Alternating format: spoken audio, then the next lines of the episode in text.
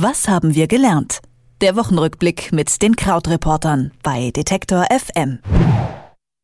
Die Aufregung ist groß. Von abgezogenen Steuerzahlern und organisierten Schlepperbanden ist die Rede. Anders ist die Statistik über Kindergeldzahlungen für Kinder, die im europäischen Ausland leben.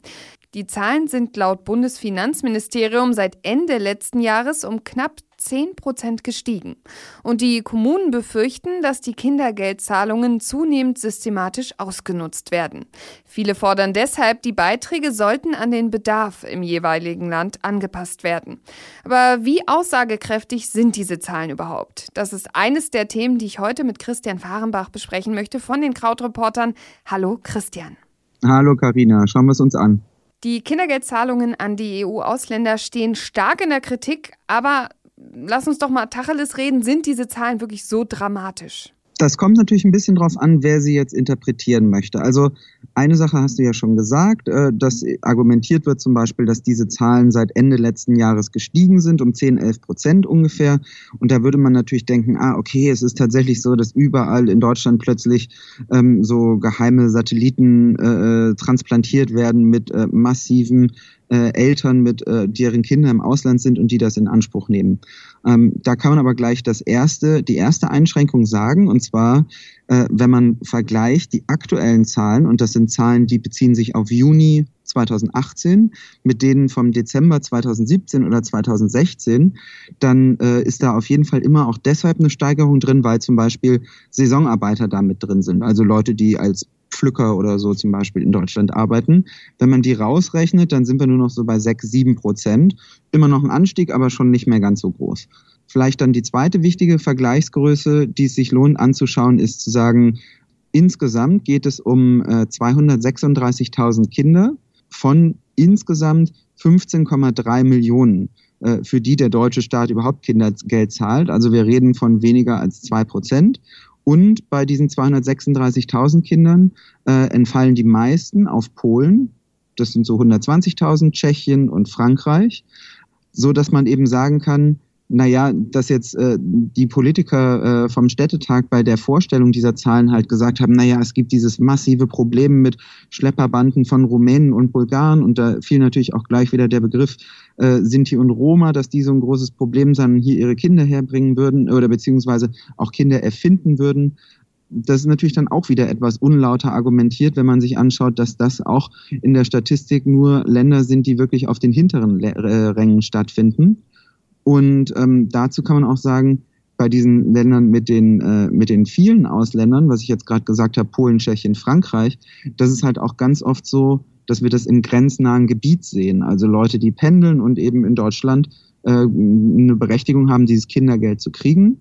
Denn die Regel lautet nun mal, wer in Deutschland arbeitet oder seinen Wohnsitz hat, bekommt für die Kinder deutsches Kindergeld, auch wenn die Kinder nicht hier wohnen. So, jetzt ist eben die Idee zu sagen, okay, wir zahlen das Kindergeld nur in einer Höhe, die an die Lebenshaltungskosten in dem Aufenthaltsland des Kindes angepasst wird. Das heißt also, man bräuchte ein Berechnungsmodell, das dann sagt, okay, äh, ein polnisches Kind verdient nur äh, äh, x Euro, um den gleichen Lebensstandard eines deutschen Kindes zu haben, was das deutsche Kindergeld bekommt. Da ist dann aber die Frage, erstens, lässt sich das überhaupt mit Freizügigkeit in der EU vereinbaren? Und zweitens, wie groß ist eigentlich dieser Berechnungsaufwand, das immer aktuell zu halten für eine wirklich relativ geringe Zahl von Betroffenen. Du brauchst ja eigentlich dauernd so ein System, das äh, 27 Länder miteinander in Beziehung setzt. Also auch das ist auch wieder sehr, sehr kompliziert. Und dann haben wir uns jetzt noch gar nicht unterhalten, das vielleicht noch als letzter Gedanke bei dieser Debatte, äh, welche Menschen sind das eigentlich? Also unter dem Strich, also wenn man das macht, egal ob da Missbrauch ist oder nicht, dann reden wir immer noch über Eltern, die äh, nicht mit ihren Kindern zusammenleben, weil sie zum Beispiel aus wirtschaftlichen Gründen in Deutschland leben. Also das heißt, man redet über Menschen, die in Deutschland in der Pflege arbeiten, vielleicht äh, auf der Baustelle oder eben als Erntehelfer. Oft Jobs, die relativ wenig Lohn mit sich bringen und eben die unterm Strich immer dazu führen, ohne die Kinder äh, in Deutschland zu sein. Also auch da kann man den Punkt machen, so, mein Gott, was ist das für eine Neiddebatte, wenn wir schon anfangen, eben unsere so ja, halbrechten Diskussionen an dieser Personengruppe aufzuhängen. Ich habe auch so ein bisschen das Gefühl, dass sowieso die Woche der Grundsatzdebatten irgendwie ist. Wir schauen jetzt nämlich noch mal kurz nach Argentinien, dem Land des Papstes. Da bleibt Abtreibung weiterhin illegal. Das hat der Senat gestern entschieden. Der Entscheidung gingen große Proteste sowohl von Abtreibungsbefürwortern als auch Gegnern voran. Ähm, warum hat der Senat denn jetzt so entschieden? Ja, der Senat hat äh, so entschieden, auch gegen das Abgeordnetenhaus entschieden, was sich schon für Abtreibungen ausgesprochen hat, weil eben dort quasi sich die Lobby, die Anti-Abtreibungslobby dann doch durchgesetzt hat am Ende. Es gab ja 16 Stunden Debatte und dann war es 38 zu 31, also auch relativ knapp und natürlich sehr, sehr enttäuschend für äh, die Abtreibungsbefürworter, die sich ein moderneres Land gewünscht haben. Und Argentinien natürlich, du hast es ja sogar schon gesagt, gesagt, das Land des Papstes, das ist ja auch symbolhaft dafür, sehr, sehr männlich geprägtes, traditionelles, konservatives Land, sehr kirchlich und deshalb eben mit einer starken Gruppe, die gegen Abtreibungen sich ausspricht. Auf jeden Fall problematisch dort in dem Land. 350.000 illegale Abtreibungen gibt es in Argentinien jedes Jahr und 50.000 Frauen kommen wegen Komplikationen, die dabei passieren, auch ins Krankenhaus. Also tatsächlich ein, ein großes bestehendes Problem.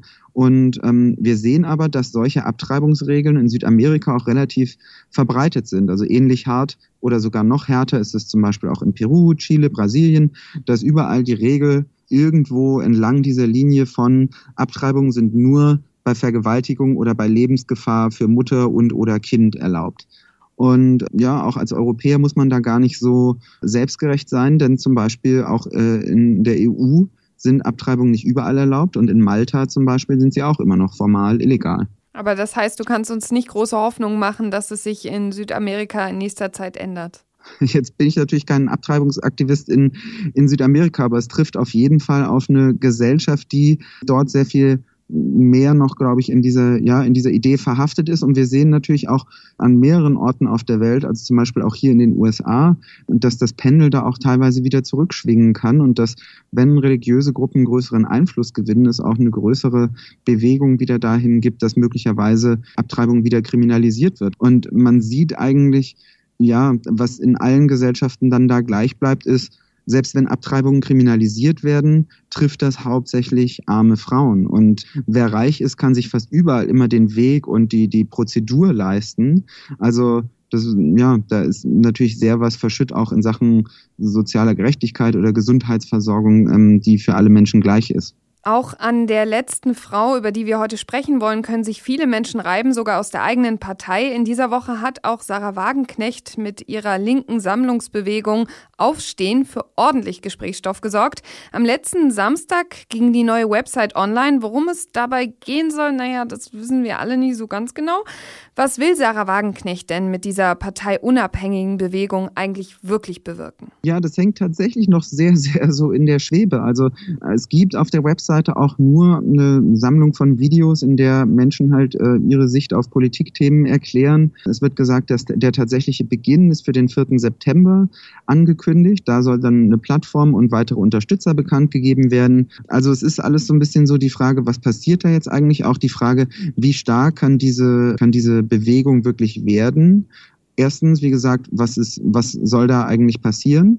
Zweitens auch, wie viele, ja, wie viele Unterstützer haben die wirklich? Es ist jetzt äh, kursierte die Zahl, dass 50.000 Menschen sich registriert haben auf der Seite, was irgendwie so ganz okay ist, aber auch jetzt nicht so nach einer neuen, ähm, alles umwälzenden Massenbewegung aussieht. Und äh, jetzt muss man halt warten, was, mit welchen Inhalten das da gefüllt wird und vor allen Dingen, ob es auch gelingt, dass das äh, sich von dieser Person Sarah Wagenknecht wegbewegt.